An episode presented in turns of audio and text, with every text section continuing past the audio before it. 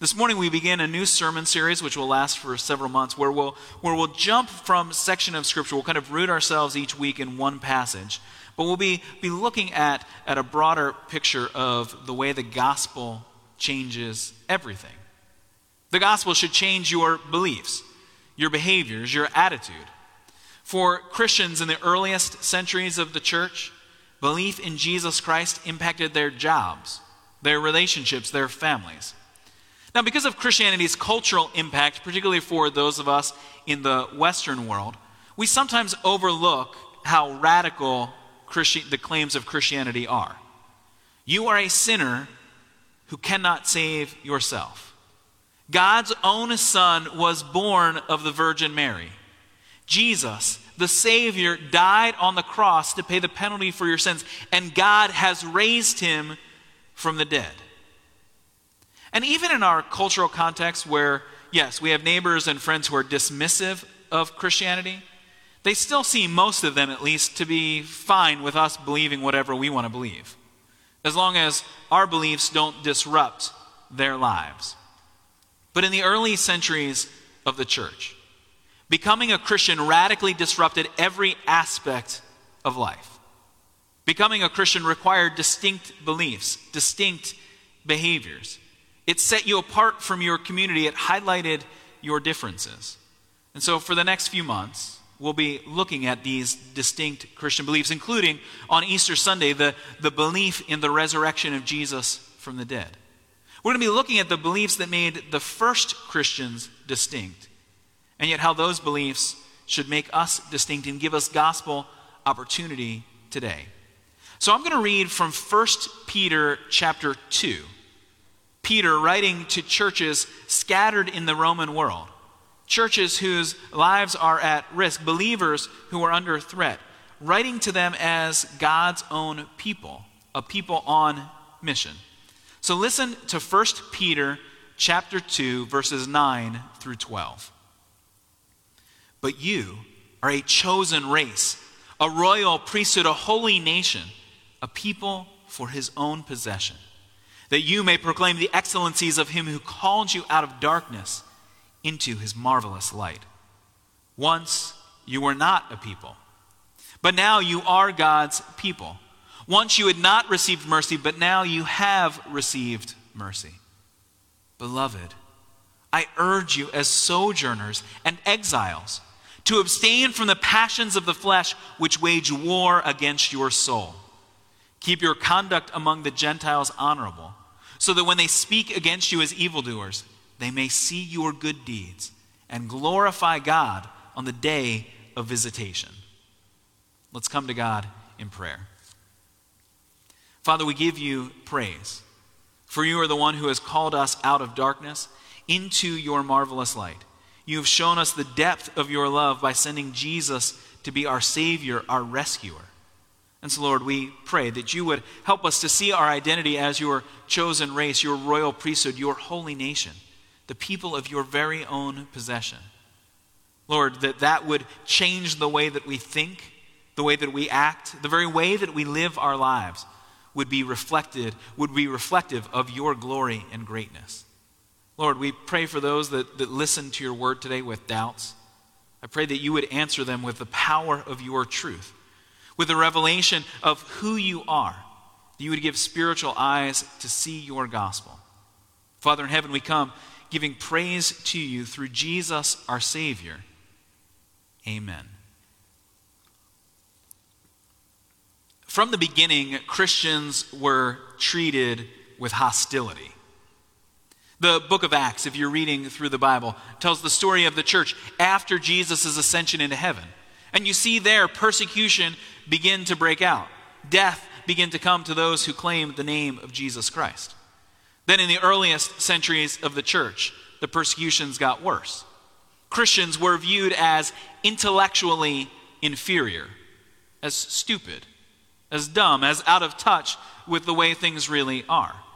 Christians were thought to undermine the right order of society because they rejected the traditional gods. They were even considered by some as those who promoted sedition because they wouldn't worship the gods of the ancestors, they wouldn't bow the knee to the emperor. No other accusations against Christians sound even more outrageous to our modern ears. Christians were charged with incest. Well, they called one another brother and sister, and they were only allowed to marry someone else who was a believer. They were charged with incest. Christians were considered cannibals or even those guilty of, of human sacrifice. Think about a description of a Christian worship service. They passed around the body of that man and ate it. That man who, who in their service, they, re, they rejoice in his death. They ritually remind one another of his death. Christians, and this sounds surprising to us as, as those that live in the 21st century, Christians were even charged as atheists, as those who didn't believe because they had rejected all of the gods of the empire. They were no longer those that, that worshiped the gods, they were those who worshiped only one God. Not the emperor, but God. Jesus, the Savior, the rescuer. Now, to us as modern people, that sounds strange because an atheist today is someone who primarily rejects the belief in the Christian God, who sets himself or herself up against belief in any God. But Christians were considered atheists because they rejected all of the gods in favor of merely one. Now, perhaps some of these charges sound nonsensical to us. And today, maybe the, the accusations that would be brought against Christians would be different. But it's clear that in the earliest centuries, in the first several centuries after the time of Jesus Christ, that to identify with Christ made a, a believer radically distinct from those around him, distinct in their beliefs and behaviors, noticed by a watching world.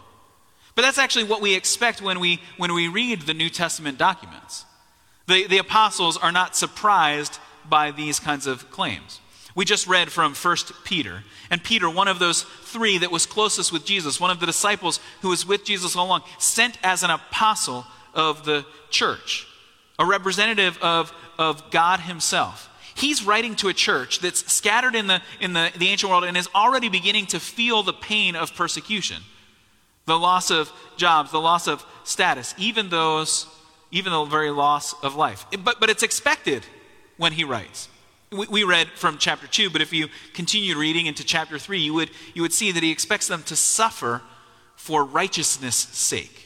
They, should, they will suffer because they are doing the right thing. Or if you, if you just turn in your Bible, if you have one with you, to chapter 4, you, you hear him use the same phrase that he used in our passage, beloved, speaking to the churches, those loved by God. Chapter 4, verse 12 of 1 Peter.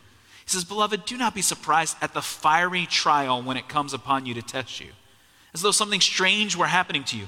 But rejoice insofar as you share in Christ's sufferings, that you may also rejoice and be glad when his glory is revealed.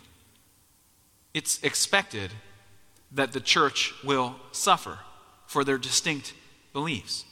So much so that he concludes chapter 5, verse 10. And after you have suffered a little while, the God of all grace, who has called you to his eternal glory in Christ, will himself restore, confirm, strengthen, and establish you. To be a Christian is to be isolated, to be criticized, to suffer for your faith. To be part of the church is to be distinct an identity that will be then seen and noticed by the world. But we have been given the privilege to proclaim the grace of God. And we are called to live, to live as followers of Christ, so that our neighbors will hear the message and give praise to God. And so look with me again at, at chapter 2 of 1 Peter, at verse 9, where we see our distinct identity. He says to the church, But you, are a chosen race, a royal priesthood, a holy nation, a people for God's own possession. The, the language is rich and beautiful, but the first thing I, I want you to notice is, is he's not speaking merely to individual Christians. He's speaking in the plural to the church. The images are actually images that wouldn't make sense. You, as a one person, can't be a holy nation. You can't be a chosen race. It's the church collective. And I don't just mean this church, Faith Presbyterian Church. I mean, everyone who acknowledges Jesus to be the Savior, is called by God. Peter is writing to people scattered across the ancient world, but, but the document was written so that you and I, in a part of the world that they wouldn't have even thought of, would read this and respond. Because we collectively are called by God. The Christian life is not meant to be lived alone. And, and, you, you feel perhaps that isolation now more than ever before. And that's why, even in community group, we're, we're trying to give you continued opportunities to stay connected. Even on an icy day, that, that you have opportunities to connect virtually with your, with your community group, that you can call on the phone to pray with fellow believers, or even opportunities to gather together in person because the church is a, is a collection of people meant to be identified together. But Peter is using Old Testament descriptions, these titles of honor, describing the people of God and now applying it in an unexpected way. Not merely to those who are ethnically or, or biologically descendants of Abraham, but to everyone who calls on the name of Jesus. It, it, look, at, look back at these phrases a chosen race, a royal priesthood, a holy nation, of people for his own possession. These are words that come right out of the Old Testament. If you flipped back to the book of Exodus, the second book in the Bible, it's the story of God rescuing his people, and he brings them to Mount Sinai. And in chapter 20, he will give them the Ten Commandments. Basically, he's saying, I have rescued you. This then is how you should live. And so in chapter 19 of the book of Exodus, he's describing his relationship with these people. He's describing what they should look like. In Exodus 19, verses 5 and 6, we read God's description. He says, Now therefore, if if you will indeed obey my voice and keep my covenant. Now, now hear the, the language. You shall be my treasured possession. Among all peoples, for all the earth is mine, and you shall be to me a kingdom of priests and a holy nation. And then God commands that Moses speak those exact words to the people of God. The language then that is picked up by Peter. A kid who would have gone to Sabbath school and, and heard the reading of God's law, who would have heard these phrases and now realizes by the power of God's Spirit, this applies not just to, to Old Testament, the Old Testament church, but, but to the New Testament church as well. Or we can think of the way that Isaiah, the, the prophet, picks up on some of this language that, that then is echoed by Peter. In Isaiah chapter 43, verses 20 and 21, God describes my chosen people, the people whom I formed for myself so that they might declare my praise. God has chosen a people to give praise to himself. We are then God's chosen race, a royal priesthood, a holy nation, the people of his own possession. And, and continue with me. Look at, look at verse 10 back in 1 Peter chapter 2. Peter says, Once you were not a people, but now you are God's people. Once you had not received mercy, but now you have received mercy. Now, to, to us reading that here in 1 Peter 2, it, it sounds unnecessarily redundant. Didn't you already tell me that, that, that we'd received mercy? So, like, verse 10 once you were not a people, but now you are God's people. Once you had not received mercy, but now you have received mercy. But, but, it's, but it's when we understand that he's drawing again from the images of the Old Testament to give us a picture. The reason for the, the, the apparent redundancy here is so that we, we capture the language. Because he's, he's drawing words right out of the Old Testament prophet Hosea. Now, I sometimes worry that my children fear the, the, the, constant, the, the constant attention of being always sermon illustrations. But for Hosea's children, it was much worse. Hosea's children were used by God to be a picture of the rebellion of God's people against God in the very names that were given to them. If you, if you went to Hosea chapter 1, you would, you would learn that Hosea's daughter, God tells Hosea, name your daughter no mercy. So that as you try and soothe this screaming child to sleep, you have to say, no mercy. That it would be for the people of God a, a picture of their rebellion against God. That they, they have presumed, well, I must be fine. I'm okay because I'm part of the people of God, therefore I've got all the mercy I want. And God said, No, no, Hosea, name your daughter no mercy so that the people will hear it. And his son, his name, not my people. So that when, when mom had to call him back inside, she would have to shout out, Not my people. so that the neighbors would be reminded that they had rebelled against God. They turned their backs on God. Even the neighbors who could say, No, no, if you check ancestry.com, I'm good. I'm okay. Look at, look at my genealogy. I'm part of the people of God. No, no, you cannot presume upon the grace and mercy of God. Yes, God will forgive all who come to him, but those who come repentant, not those who come presumptuous. And so the very names of Hosea's children, no mercy and not my people, were reminders of the sin of the people. Now, thankfully, that's Hosea 1, and by Hosea 2, we get the picture of grace for all who repent. When God Himself in Hosea chapter 2 says, And I will have mercy on no mercy. This child, whose name was meant to be a picture of, of judgment, is now the one who will receive mercy. And God says, I will say to not my people, this boy whose very name carries the description of God's judgment, he will, I will say to not my people, You are my people. And he shall say, You are my God. And so when Peter repeats that language, once you were not a people, but now you are God's people. Once you had not received mercy, but now you have received mercy. He's picking up on that beautiful language, the, the beautiful picture in the, in the prophet Hosea, Hosea, that God is the one who shows mercy to those who repent. And so if you see your sin and your rebellion, then come today. No matter what your genealogy or ancestry looks like, God's mercy is here for you if you confess your sins because he has sent his son to be your rescuer, the Lamb of God who died for you. And so Peter is telling the church, you have a distinct identity, which gives you a distinct mission. Look back again at verse 9 in, in our chapter, 1 Peter chapter 2.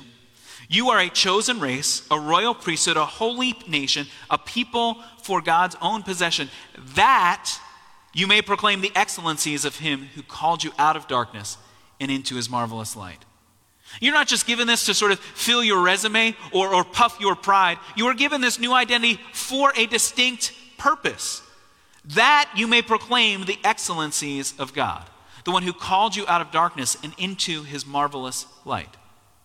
The one who called you, who, who is, who's shown forth his excellencies. And, and we saw when we were looking through the Psalms that the, the excellencies, the, the greatness of God, not only pointed us to his character, yes, it does point us to his holiness, his perfection but it also reminds us that God is the one who has done marvelous things, taken those who are lost in the dark and brought us into the marvel of the light of relationship with Him and love. Your distinct identity is for the purpose of making the gospel known, that you may proclaim the excellencies of God. Now, Peter repeats that in verse 12. Look, look again with me. He says, not only when you proclaim the gospel, but the very way that you act. Verse 12, keep your conduct among the Gentiles honorable, so that when they speak against you as evildoers, they may see your good deeds and glorify God on the day of visitation. Your mission, church, is to proclaim the gospel and then to live out gospel identity so much so that if people start these rumors about you, about incest or cannibalism or, or selfishness or pride. That, that no, others will say that that can't be. I've seen their good deeds. I give praise to God because I've heard the gospel from them. You're given this identity so that others would hear the gospel message. Because on the day of visitation, the day when Jesus returns, everyone will acknowledge him as the judge but only those who have heard the message and responded in repentance, turning from sin. Only those who have put their trust in Him will receive Him as Savior and be able to join in glorifying God. And so God has sent His church as His holy, His holy designated people so that others would hear the gospel through us. And then Peter, he, he tells the church, You have a distinct identity, you have a distinct mission, and so now you need to, to live as those who are distinct in the world. Look at the way he speaks in verse 11. He uses this, this relational language, beloved. He's coming to them with, with compassion. Beloved, I urge you as sojourners and exiles to abstain from the passions of the flesh, which wage war against your soul. look at the descriptions that, that he gives. You are sojourners and exiles.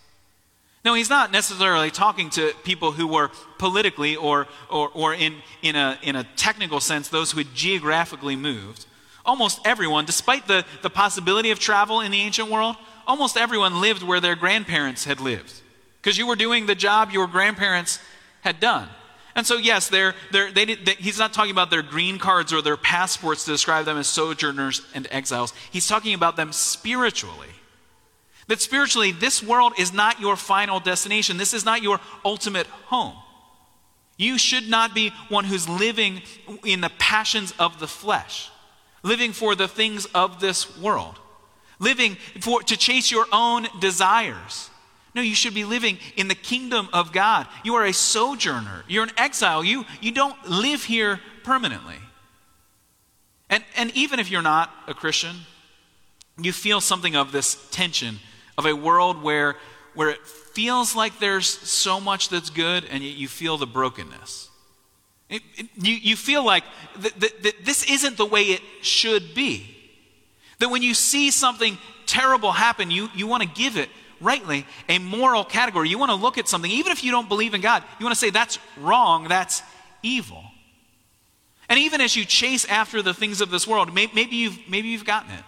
You've gotten the, the pleasures and the power of this world, and you think, is this all there is?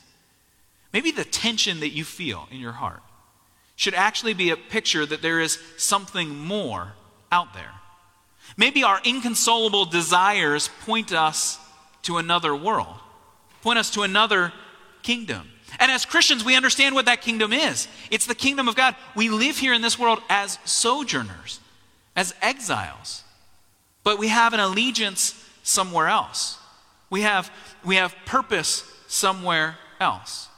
But too often, as Christians, we appear as citizens. Our neighbors would look at us and say, Well, you're so completely aligned with the, the culture around you, with the values and beliefs and priorities of the world around you, that, that you don't look like a sojourner or exile. You belong here. But Peter is saying, abstain from the passions of the flesh because they wage war against your soul. See, our, our, your biggest problem as a, as a Christian is not what's happening in the world around you. Our biggest problem as a church is not the pressure the world puts on us.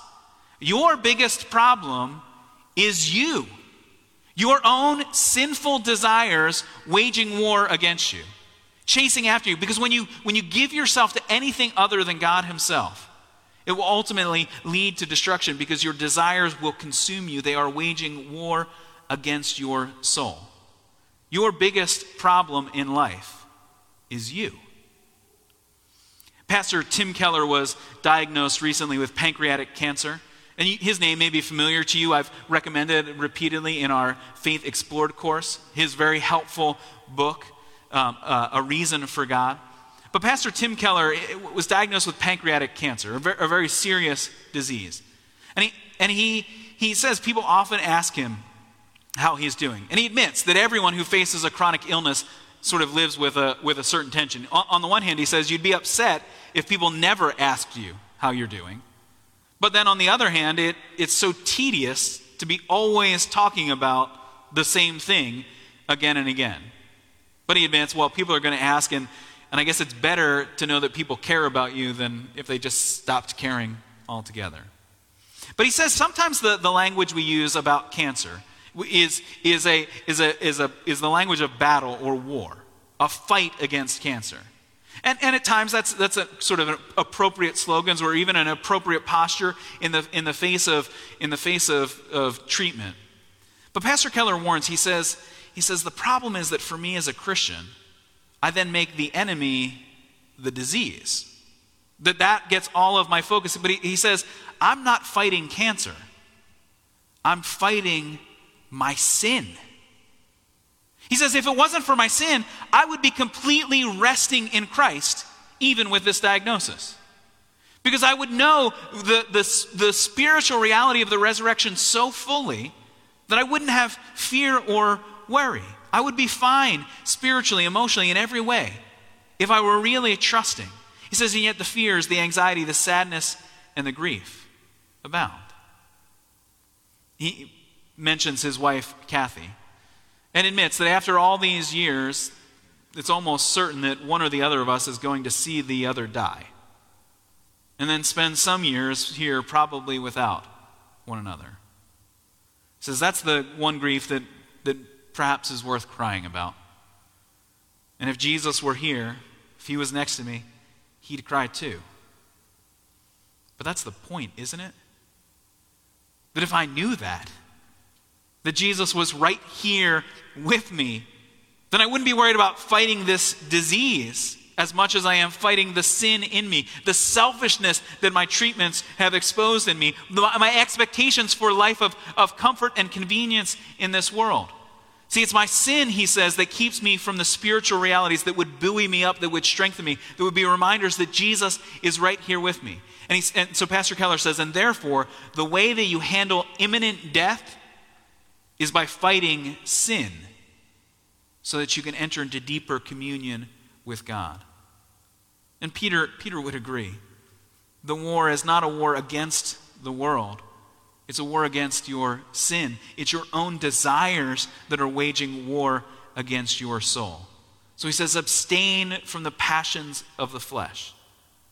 The mere temporal priorities that you've placed on life, the, the desire for, for things around you. He, will tell the, the church to flee from sexual immorality, to destroy selfishness, to pursue forgiveness. One commentator says what, what Peter demands here is a clean moral break with the natural impulses of the past. That everything that, that once mattered most to you, you need to, you need to fight against as you pursue your identity as a, as a child of God, as part of God's church. And so, in the coming weeks, what we're going to do each week is we'll, we, won't, we won't continue merely in 1 Peter. We'll jump to, to, to different passages to look at the, the, the, the ways in which we can fight the passions of the flesh, that we can wage war against the, the, the destruction against our souls. Looking at the ways in which we are a people made distinct by the mercy of God. Now, we've been looking at the, the, the, earliest centuries of the, the Christian church after the resurrection of Jesus. And New Testament scholar Larry Hurtado, what, what he did is he identified the distinct beliefs and actions of Christians during those centuries. In, in, one of his lecture series, he, he looks at the, the violence that was brought against Christians. And he says, Why would anyone ever become a Christian? And then he says, Well, it's because of the, the truth of what God has done. And then the, the church is then made distinct in, in five ways. That we are a, a church given a sexually countercultural ethic. That the world says, live this way, do whatever you want. And yet the gospel calls us to a different way of living. He, he talks about the sanctity of life, that Christians see the image of God in everyone they meet, and so value life around them. We will look at hospitality to the poor and suffering. When in the ancient world you fought for yourself to get what you wanted in the church, they cared for the most vulnerable. We'll look at the multi ethnic diversity within the church community. You weren't identified merely from where you were from or your vocation. You weren't identified by your, your race or your ethnicity primarily in the church, but the gospel went to every nation on earth. And we'll look at the radical forgiveness and reconciliation required in the Christian community. These distinctives of the ancient church, which you would hear, are, are distinctives that would, would show forth the gospel even today. And so we'll jump from passage to passage each week, kind of uh, uh, aligning ourselves with the, the text that's there to hear the truth of God. That we are those called to, to, to and given a distinct identity which then changes our behavior, which is then visible to the watching world, and we have the, the opportunity to proclaim the gospel so that our neighbors will join us in giving glory to God. Peter tells the church, You are a chosen race, a royal priesthood, a holy nation a people for God's own possession. In the second century, missionaries proclaimed the gospel in Lyons and Vienne towns in Gaul today would on a map would be within modern France, not too far from where we met our missionaries today. A, a modern historian captures the scene in the year 177. As the church grew, spiritual resistance began to mount, and persecution against the Christians began. Christians were shut out of businesses and houses. They endured all kinds of shame and personal injuries. Mobs formed to beat, stone, and rob the Christians. When believers were arrested and examined by the city authorities, they boldly confessed their allegiance to Christ. One young enslaved woman's suffering was described by the, the ancient historian Eusebius. The woman's name is Blandina. Her, her torturers, were told by Eusebius, were astonished at her endurance, as her entire body was mangled and broken. And they testified that, that one of these forms of torture should have been sufficient to destroy her life. But the blessed woman, like a noble athlete, renewed her strength in her confession. And her comfort and rec- recreation and relief from the pain of her sufferings was in exclaiming, I am a Christian. Another martyr, a deacon from Vienne, refused to give his name to his captors. Not out of belligerence, because we know his name. His name was Sanctus. Eusebius wrote it down for us. He, he, he refused to give his name because he believed his identity had already been made clear in the answer he'd given to his captors. Even in the midst of brutal torture, this man said, I am a Christian. He did not name his hometown, his vocation, his social status, his, his ethnic race. No, he'd already given the full identity. I am a Christian. He insisted that he had no status except that as a follower of Christ. A distinct identity found in Jesus alone. And in that identity, proclaiming the gospel even in a hostile world. Blandina and Sanctus, martyrs for their faith. Oh, beloved church, you are a chosen race, a royal priesthood, a holy nation, a people for his own possession, that you may praise the excellencies of him who called you out of darkness and into his marvelous light. Father, I ask that you would strengthen us by the power of the gospel, that we would see our identity in what Jesus has done for us. Lord, we rejoice in the faithful proclamation of the gospel by Christians through the centuries, that the gospel was handed to us, brought to us by those who were faithful to our message, whose lives had been transformed. Lord, I pray that you would make us a people who are distinct distinct in our commitment to you in, in declaring your grace and love and power and majesty. Because you are the God who rescued us from sin, you brought us out of darkness.